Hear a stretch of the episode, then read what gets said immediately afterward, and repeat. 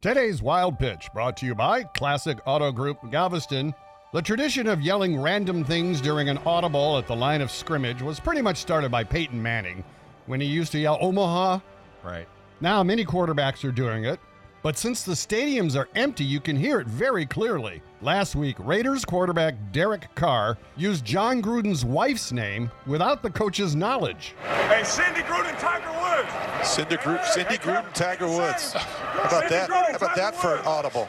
Well, believe it or not, Gruden doesn't seem to be a fan. I don't know what he's been up to at the line of scrimmage, but better keep my wife out of it from now on. That's today's wild pitch.